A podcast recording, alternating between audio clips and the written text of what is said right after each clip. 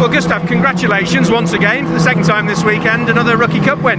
Yeah, thank you. Yeah, it was a very tough race. Uh, made the best of it. The start was really good, and after that was just to settle into the rhythm. Then it's safe the safety car came out, of course, uh, so we had a few laps behind that. But uh, after the restart, it was just getting in the rhythm again, and I think we managed to do that quite well. Yeah. During the day, the temperature's gone up here, which means the track temperature has gone up, which yeah. affects obviously tyres. Were you yeah. conscious of that change from yesterday? Yeah, uh, of course, that was always in the back of the mind. Um, but yeah, we made the best of the situation, and I think, to be honest, uh, this weekend we struggled a bit in the wet, so it was was good to finally get a dry session. Absolutely. Uh, one of the things you must take away from Brands Hatch is your consistency yeah. this weekend, which bodes really well for the rest of the season. Yeah, for sure. I mean, uh, we've been really consistent this weekend.